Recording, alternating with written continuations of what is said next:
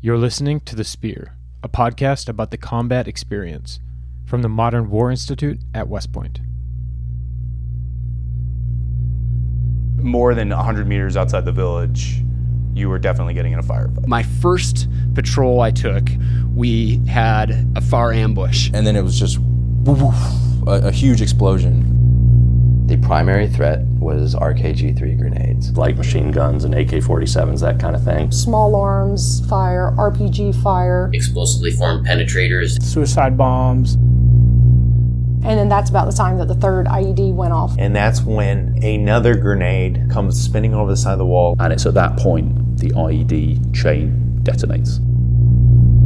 There was enemy in the wire. There's all these Humvees on fire. It, it was truly bullets flying from every angle that, that you could see. I open the door and look outside, and all I see is muzzle flashes. There's a guy on top with a 240, and the rounds passed right past his head. At that point, our instincts kicked in. One, one pilot on the controls, the other pilot was using his M4 to engage single man targets on the ground. You're shooting at everything. It was a fight. Welcome to this episode of The Spear, the podcast about the combat experience, brought to you by the Modern War Institute at West Point. I'm your host, Timothy Heck, and today our guest is Major Joe Ritter of the United States Air Force. Joe, some of you might remember, has been a guest on here before, and he's going to talk to us again today about a different experience he had while a UAS operator supporting operations in Afghanistan. Joe, welcome back. Hey, thanks. Happy to be here. So, for those of us that have forgotten because we've slept since your last interview, could you tell us a little bit about yourself? Sure. Um, I'm a MQ-9 pilot for uh, uh, Air Force. I've got a background in uh, both special operations and uh, what we call conventional attack uh, RPA operations. Uh, prior to that, was flying manned ISR, RC-135, so big strategic platform, and then moved into the tactical UAS world. have experience in Afghanistan, OIR, and then a little bit in AFRICOM and EUCOM AORs as well. So, a varied experience there from RC 135s, which have been in the inventory forever, to some of the some of the cutting edge UAS technology. Definitely, although it's funny uh, seeing the difference between flying an airplane uh, that dates back to the early 60s versus one that's basically current production. In some ways, the technology in the old jets is been upgraded in ways that it's almost better. I said on the last time I was on, with the MQ-9, just the magic to make the thing work, the fact that you can fly an airplane and employ weapons via satellite from half a world away. A lot of the technical power power goes into making that work. So there's some sacrifices in terms of uh, human-machine interface and kind of creature comforts. So in some ways, from a pilot perspective, it's not a very pilot-friendly airplane to fly, just because things that would be automated or would be more convenient in an airplane that's had 50 years of development just isn't there. Because at the end of the day, we've still only got you know 20 years of development in kind of the large-scale uh, RPA systems that we fly. So, from what you're saying, flying a UAS is is way cooler in video games than it is in real life. I wouldn't say that. I would say it's a lot harder than uh, people make it out to be. I mean, because we do the, the, it's funny you say the video game thing. I think everybody that does what I do has heard like, oh, it's just a video game, that kind of stereotype. And then when you sit down to do it, there's just some some of the technical complexities that we haven't quite evolved to, uh, just simply in like the way that uh, the interface is from a pilot perspective. But it's because we put all the money and all the resources into the mission capability, and it's an incredibly capable airplane. It just means that sometimes you have to do math, and sometimes you have to uh, do something that an autopilot probably could do for you. We just haven't uh, put the developmental resources into making it happen. So you mentioned a lot of your experiences, right? You've flown all over the world in support of a variety of missions. What story are you going to tell us today? So today uh, I'm going to talk about an event uh, that happened uh, back in Afghanistan in the fall of 2018 up in the northeast uh, Kunar province. Uh, for folks that are familiar with uh, the Afghan theater, very different than last time I was on. I talked about you know close air support directly working with ground force. this was very much uh, more of a traditional, or it went out, stepped out the door to be a traditional ISR mission where we had a tasking that we were going to go out. We had a technical collection profile that had been mission planned for about two or three weeks uh, that we were going to go out and fly. And the overall intent was to locate a particular HVI that ran a Taliban network in one of these valley systems up there. And so we, there was no ground force. It was all going to be JOC controlled, working uh, specifically through the J2 channels uh, in order to uh, get some uh, technical data to help us locate some, uh, some individuals and develop the battlefield. So the technical profile is you guys flying racetracks in the sky. What is what does that look like for those of us that have lived on the ground? Depends on the sensors uh, that we're trying to use. There's different uh, different things you need to do uh, based on which antennas and which uh, sensors uh, you're trying to make work. Uh, on this day, it was a lot of a lot of different orbits to get around the terrain. Uh, up there where you've got vertically developed terrain, uh, you have to shift the airplane a lot. We had specific points uh, that they wanted us to hit, and then specific orbits that we needed to fly uh, vicinity of those points. Who sent you this task? So the tasking uh, comes down uh, through the air tasking cycle, just like any other airplane in the Air Force in a combat theater, where you get ATO direction. So an air tasking order will tell you where to fly. That's on about a three-day production cycle, or a plan, execute, assess three-day cycle. but beyond that that within the uh, ISR allocation uh, process. Uh, the unique thing here is we were flying for the conventional uh, train advise assist command uh, in Afghanistan, which did not get a lot of love from the Air Force RPA community, just because the soft guys were taking most of the MQ-9 sorties at the time, going out to use them for what they did. So in order to get that mission, that mission, it had had to go up through the allocation process and the requirements process. So that had been probably the at the division level, the S2's priority uh, for the entire theater. Uh, so there'd been about a two to three week uh, planning piece uh, where the intel guys uh, from the uh, brigade and up to the division level had decided that hey if we get this uh, reaper and we fly this mission profile we think we can achieve this isr effect and you know characterize the battlefield in this way. And that got blessed off uh, up through the command level at the headquarters of afghanistan And then for the air force to get the request and prioritize of all the requests for air support that all right this one makes the cut so these guys get a reaper so the tasking orders come down, right? You guys have been assigned to to put the bird in the air. Do you have direct liaison with the force in the ground you're supporting? We do. Uh, we're talking uh, primarily over uh, internet uh, mIRC chat. So just uh, typing on a computer. We've also got a secure phone line uh, we can use to talk to them, and a couple other resources. But primarily, 99% of everything I'm going to talk about today is me typing on a keyboard that's mounted there, kind of in the side of the ground control station, where we're talking back and forth with a guy in a forward location working in the S2 shop. So what happened on this one to make it stand out? So this one, uh, we get up there, uh, we're flying around, uh, and for the aircrew, uh, what we've been tasked to do is, is kind of a boring uh, thing because we've got our points and we're told what to do. It's not particularly creative. It's uh, very much kind of the go drive the bus, go go do what you're told, and suck up your data, see what you can see, and then an analyst is going to break it out and do some make make turn that raw data into intelligence. So we're up there, and the sensor operator and I are just kind of talking and looking around and just doing the best we can to get some situational awareness of what's there. And we find uh, this uh, in uh, vicinity or one of our targets is this large valley uh, with a road uh, running uh, parallel to the valley that came to a Y-shaped intersection going over the next ridge line. And right in kind of the the mouth of that Y, we saw a, a well-established defensive fighting position, kind of a bunker, three-sided shape, which we looked at and just looking at the terrain, you could see that you know from that one DFP, you could control essentially three major lines of communication, uh, and you could control a village that was at one end of it because that was the only way in and out of the village uh, at this end of this valley in Kunar. So we looked at that and we're like, that's a pretty significant indicator that there's a Taliban presence here and that they've got the ability when they want to just roll out set up in their point of dominance and control kind of a pretty significant chunk of the AO. So we saw that, and our immediate thought, yeah, we're thinking more tactically, like, all right, these points and these orbits, that's cool and all, but like, here's our indication that the enemy's here. So if we just develop this, odds are we're going to find them because they took the time to build this bunker out and dig it out and make it, you know, a sustainable fighting position. They're probably going to be back at some point, or they're certainly in the area. Uh, so we communicated that, you know, typed away, uh, talked to the supported and said, "Hey, we think we should uh, develop this." And they're like, "Well, that's interesting, but we've got you know this collection plan that we spent three weeks developing. Shut up and color, go fly your points." Uh, so we kept, uh, we talked about it internally, uh, and we were like, I remember saying to him, I was like, dude, I think, I think if we just sit on this, we're going to find something. And he agreed with me, and we were just kind of talking about it.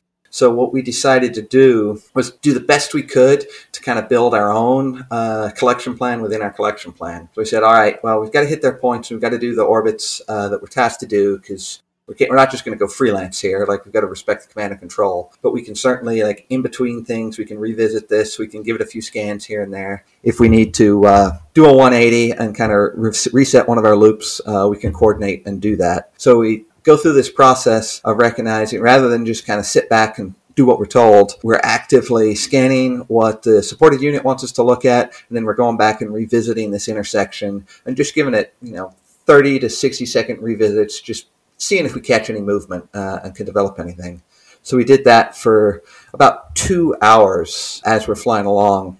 And after about two hours, we saw this uh, big blue uh, pickup truck come slow rolling right through that intersection with about four guys in the back, uh, looking all you know dressed up traditional Afghan wear, kind of slow rolling it through the neighborhood. Looked like they were surveying everything there was to see. And we followed that truck uh, for a little bit, just because that's interesting. Uh, folks with background in Afghanistan will say normally you see a bunch of dudes in a truck, uh, especially in a Taliban-controlled area. That's suspicious, not necessarily an indication that these are bad guys you're looking at, but it's not normal pattern of life because normally they'd be out doing agriculture or doing whatever they do. Uh, just the large group of adult males, all about the same age, was curious. So we followed them. They kind of drove past the Y intersection uh, down to the tail of the Y and into the village. And they all uh, went internal to this building and just kind of set up there like they were doing whatever they're doing in this building. Uh, we get to kind of another point of uh, concern where as a crew we are like, oh, we need to sit on this because these guys, you know, we're trying to develop the area and develop the enemy presence. Good chance these guys are the enemy. We're going to develop them just by watching them. But at the same time, uh, the guys on the S2 side, you know, again, had, all they've seen is from their perspective is kind of arbitrary. Like, yep, you found a found a DFP. There's DFPs all over Afghanistan. You found some guys. There's, you know, Taliban all over. We're looking to get this technical information that we spent a bunch of resources to try and get. We want you to keep doing uh, what you're doing. So again, we kind of start doing this. I don't want to say it was disingenuous, uh, but start doing this routine where we go hit the points they want us to hit, and then each time we need to change the camera or change the orbit, we'll just uh, go back and revisit uh, the building that we'd seen this pickup truck uh, roll up to. And we did that uh, again, probably another couple hours. I, I specifically remember I told the they call them the ISR tactical controllers, the guys who run ISR missions uh, out of the two side, and they I told them like, hey, we're gonna revisit this and see what we can see. And I remember he types back to me, he's like, that's fine, just need to make sure you guys are staying on your orbit, basically. Uh, so, you know, he's being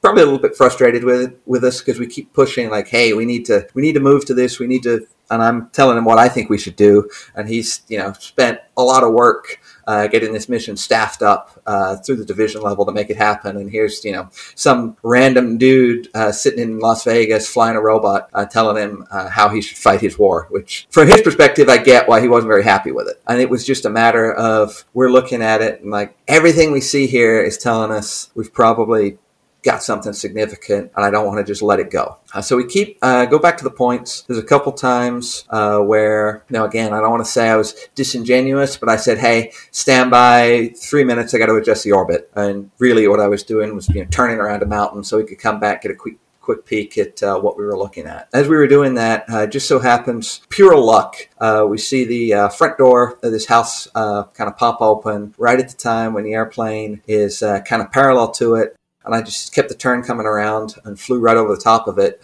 Uh, gave us a good near vertical look down, and as we looked down, we'd see this line of uh, six guys, I believe, uh, walking out, going back to their vehicle, and I think four or at least four of them have uh, slung weapons, and one of them's carrying what looked like a PKM or something big, uh, heavy weapon system. Uh, so we see that and we get that. There's a great snapshot, you know, a near vertical look, and you can see these guys uh, carrying weapons out of a building, entering a vehicle. So immediately, as soon as we see that, you know, it's a dynamic mission change. There's your there's your group of five armed adult males or six armed adult males. There's your correlation. Okay, yep, we found the bad guys. It was kind of interesting from the supported unit perspective. Uh, as soon as we saw that, like the whole technical package that we're supposed to go out, that kind of falls by the wayside because they're they're able. They were to their credit, they responded dynamic and they're like, okay, you guys got something here. We need to develop this. So we immediately uh, everything ISR driven and uh, go out. You know, we're going to go develop the battlefield and then we'll let the analysts uh, turn that into intel. Uh, that kind of goes by the wayside.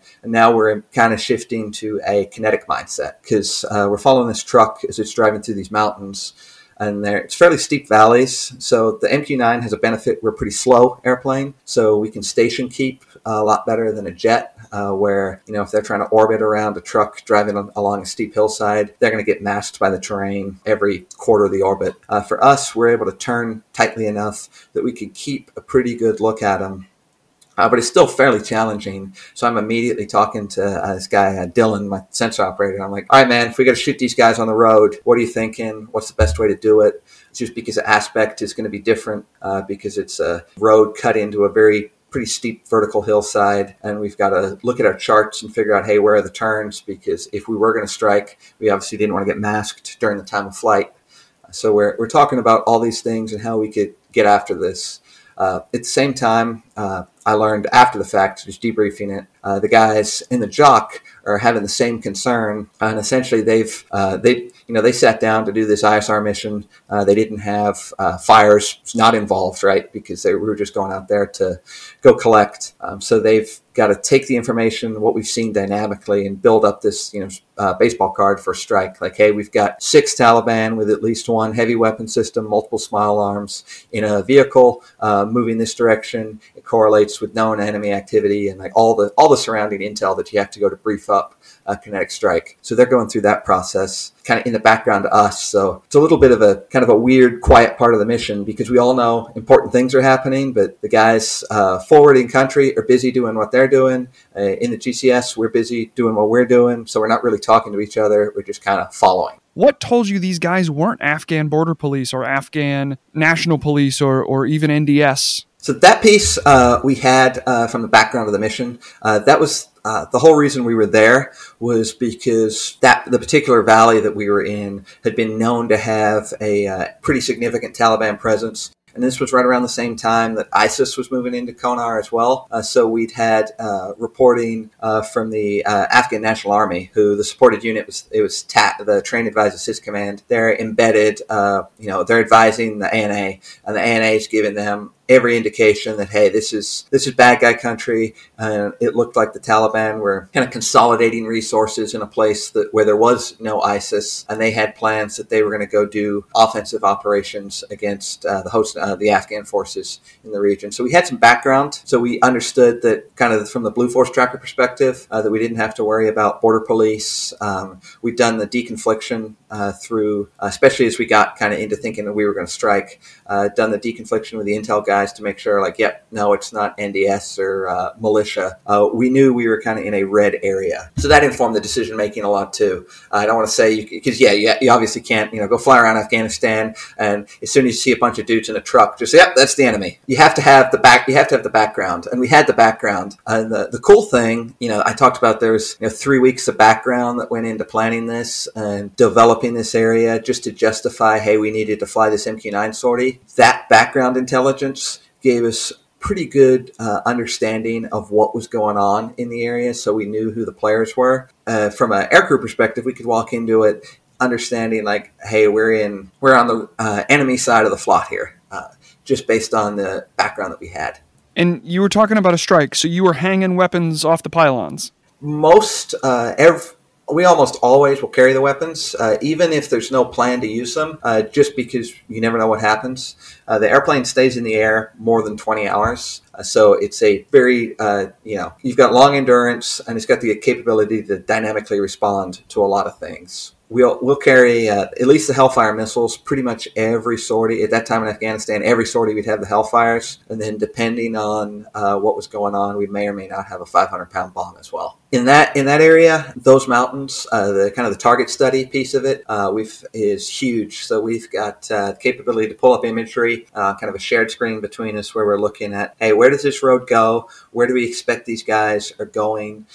what's the what's the environment going to look like? In the next few miles uh, just because there's obviously a time to our engagement sequence. So you always want to think about not where I'm going to be when I start the attack, where where are we going to be at the terminal phase of the attack. Where's the target going to be? Where's the airplane going to be? Because with the laser guided weapon, uh, obviously the laser to target line, the direct line of sight is the key to success. And then you obviously want to make sure uh, you're deconflicting with any potential collateral. So making sure there's no buildings, farms, uh, you know, friendly checkpoints, anything like that coming up. So having a blue force tracker and having uh, some target study to be able to think you know four five six minutes down the road is important. So we're, we're doing that uh, talking about the best way uh, to get after this uh, again because it would be kind of a challenging shot on the road. And then as it happened uh, the truck uh, stops immediately like right under a tree. Not you know I, I wouldn't say that they knew that you know they were you know it's probably it's you know it was Afghanistan in the this was September so it was still fairly hot out there. So it might have just been for the shade.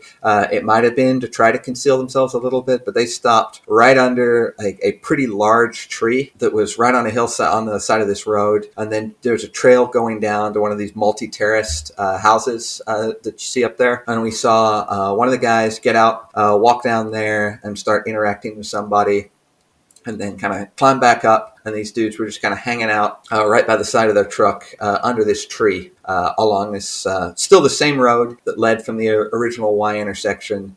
And they'd gone away from the district center, just kind of up into the hinterlands into a really rural area where this little farm uh, that they stopped at was the only thing around for uh, miles, really. So they picked the one, the one spot uh, where there was kind of a 90 degree bend in the road and some shade that made it fairly challenging for us to see them because uh, there's obviously the shadow as well. And then there's a little bit of civilian pattern of life, probably 50, 60 meters uh, down the hillside. So we're we're stopped and seeing that, which kind of changes changes everything. So like, all right, we got to figure out what's going on here.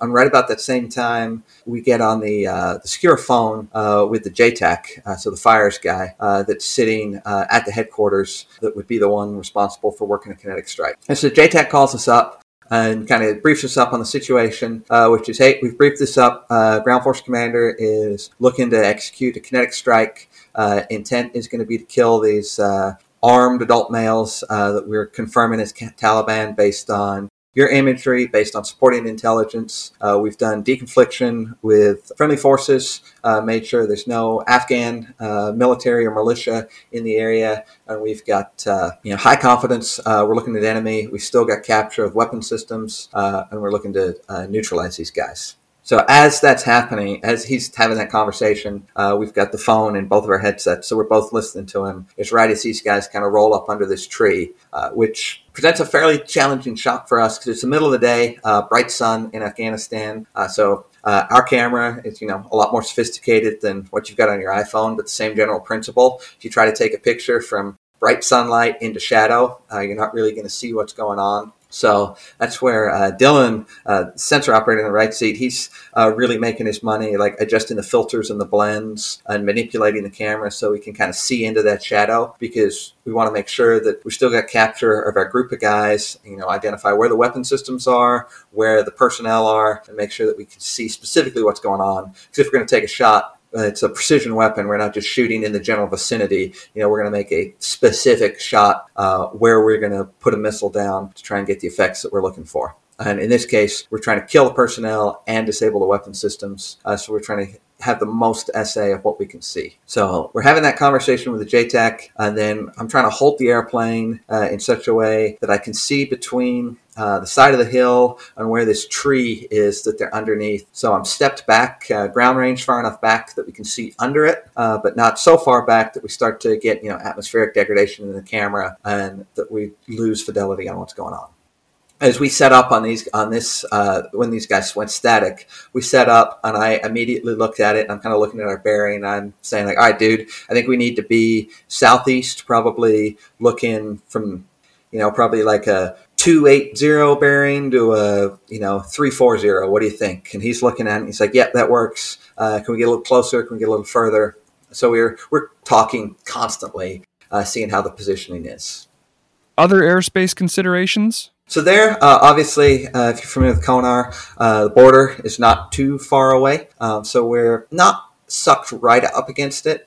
Uh, Upton, uh, we had some approvals to operate pretty close. Our turn radius is small enough that it's we can fly, you know, parallel to a border, and it's not a huge deal. It worked out that the direction of travel uh, was basically northeast, so we were able to offset and kind of parallel that so I didn't have to point directly at the border. I'm going. Uh, I've got essentially the uh, the enemy uh, off the left wing and uh, Pakistan off the right wing, uh, and the wind's uh, conveniently coming out of the west. So I'm turning into the wind. so the wind is helping us station keep and kind of be keep us clear of the border and maintain our offset from what the target that we're trying to look at. So this process is going on for how long? So the whole mission, like I said, we were in the seat. I think it was eight hours that day. Um, we went from from the time that we saw the weapons to when we got on the, with the JTAC was probably about 35 minutes. It seemed uh, seemed a lot faster, uh, just because you know immediately uh, you know you start to you know your brain starts to race and you think about all the stuff you got to do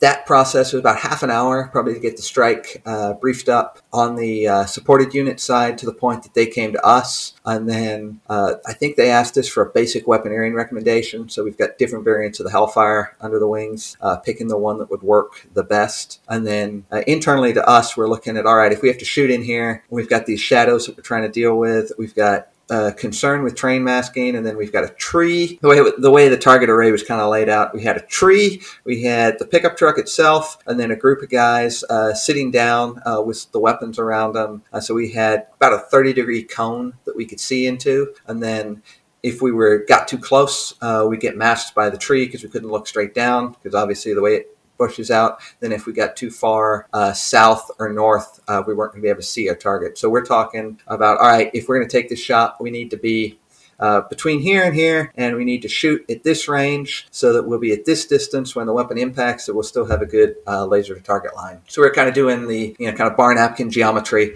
Uh, the way we actually do it is generally just writing on the screens with whiteboard pens, kind of talking amongst ourselves, like all right, here, here, here are my cues. Uh, so the JTAC uh, calls us up. I told you pass the intent. Uh, we confirm like, hey, we think we want to use this particular variant of the Hellfire. This is going to be our best. This is going to be the best way to get this done. And uh, the caveat they said was, hey, the GFC is going to pull in another asset uh, just to have an additional sensor because we did have that civilian pattern of life uh, down the ridge line. And again, with the MQ9, everything within 100 meters, we're pretty confident we're going to be able to see, you know, one field of view. Uh, but especially when we're terminally guiding a weapon. We obviously can't move the sensor around. So there's some risk there that it's a single sensor shot, and they weren't willing to take a single sensor shot uh, so they had to uh, dynamically pull in uh, another uh, Reaper that had been uh, doing another mission that was probably 20 minutes transit away uh, up in the northeast to get them to come onto the target, get capture of what we were looking at, and be our and be our extra eye in the sky just to see what was going on and make sure that there was no collateral factor or anything like that. So that took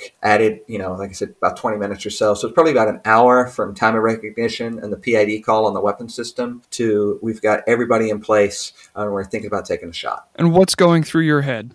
the time uh, i'm really focused on just like i'm thinking about contingencies. So i think i've got a good plan in the sense in the sense that uh, i know i feel good about the weapon system that uh, the weapon that i'm going to use. I feel good about the shot as it is right there but i'm thinking all right what if these guys go dynamic again? What are we going to do? Uh, the big risk um, the most that you take is with the laser guided weapon. You know right when you pull the trigger what if uh, you know these guys all jump in a truck and start driving? Because then you know the target's changing and we're set up for a static shot, and now it's going to be a, a moving target, and we've got a limited time of flight in order to get a good aim point. Talk about that. What if you know the guy with the PKM walks away, um, and his bros with the AKs stay static. Do we take the guy with the big gun, or do we take the largest group? So we're kind of talking about those, thinking about all those contingencies, so that we can be concise uh, when we're talking to the JTAC and say like, hey, if X happens, uh, what do you want us to do? Or even based on the environment, like, hey, if these guys go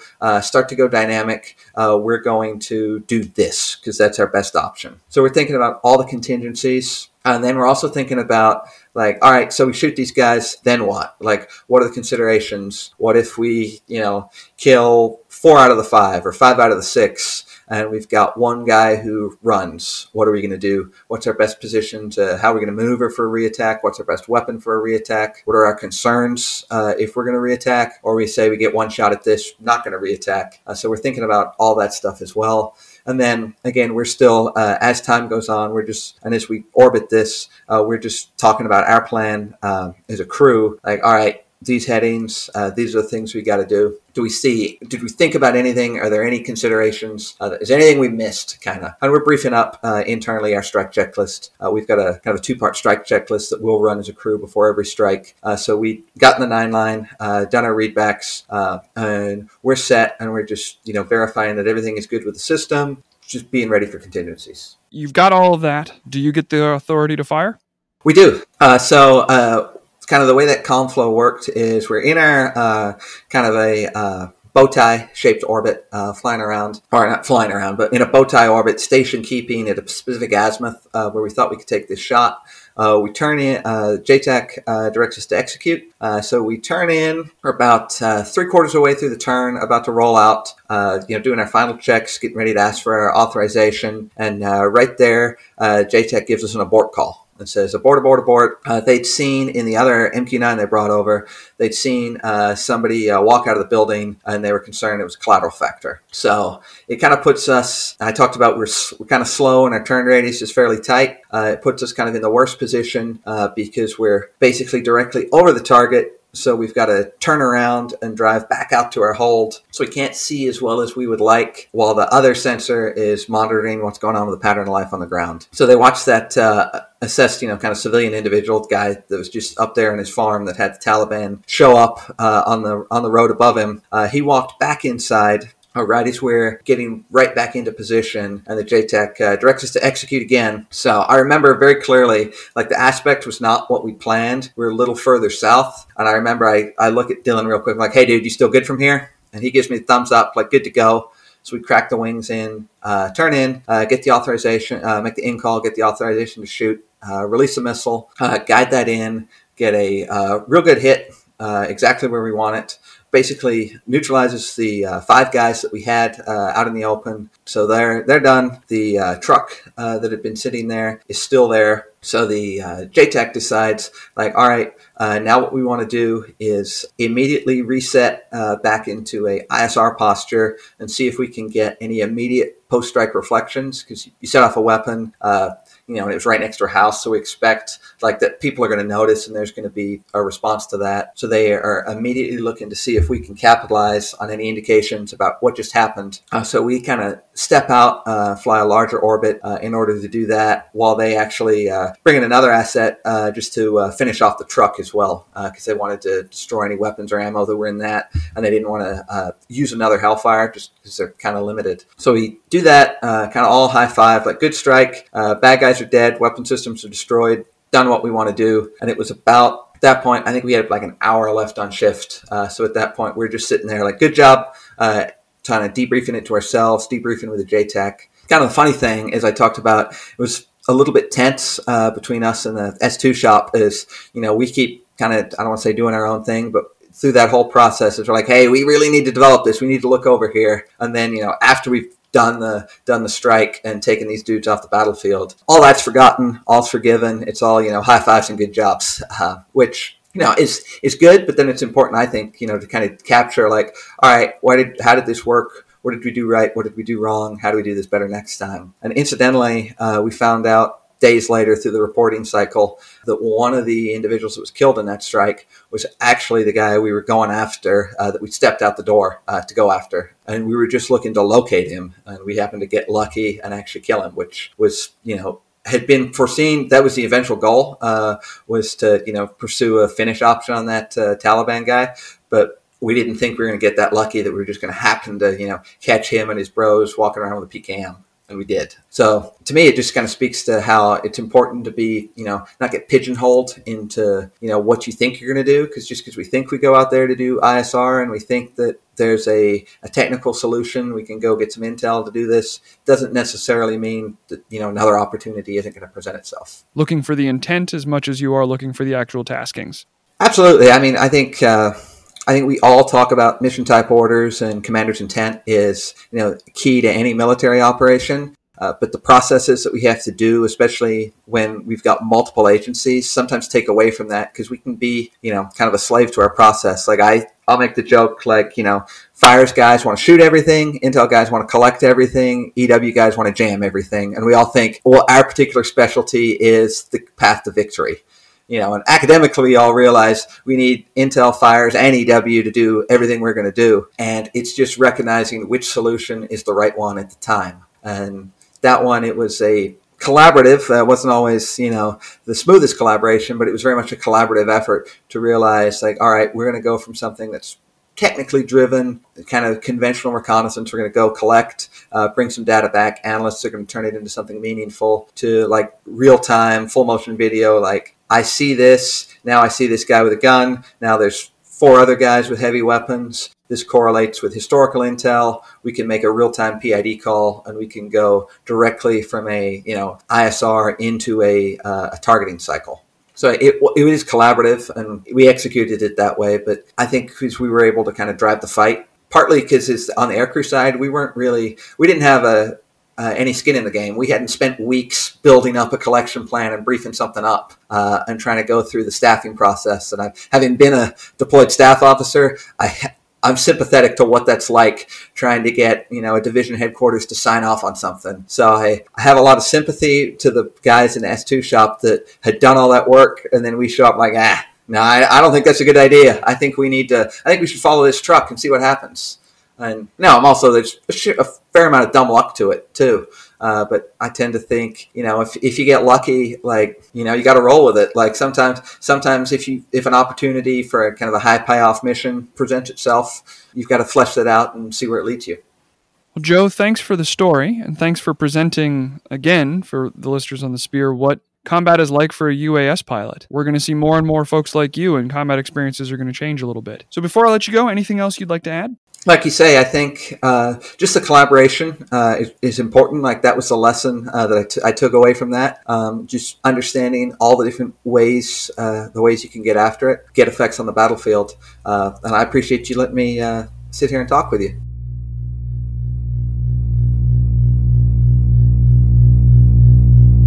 Thank you for listening to this episode of The Spear. The Spear is produced by the Modern War Institute at West Point. What you hear in each episode are the views of the participants and don't represent the position of West Point, the Army, or the U.S. government. Be sure you're subscribed to The Spear on Apple Podcasts, Stitcher, or your favorite podcast app, where you can also give the podcast a rating or leave a review, which helps us reach new listeners. And if you aren't yet following MWI on social media, please find us on Twitter, Facebook, and LinkedIn. Thanks again for listening.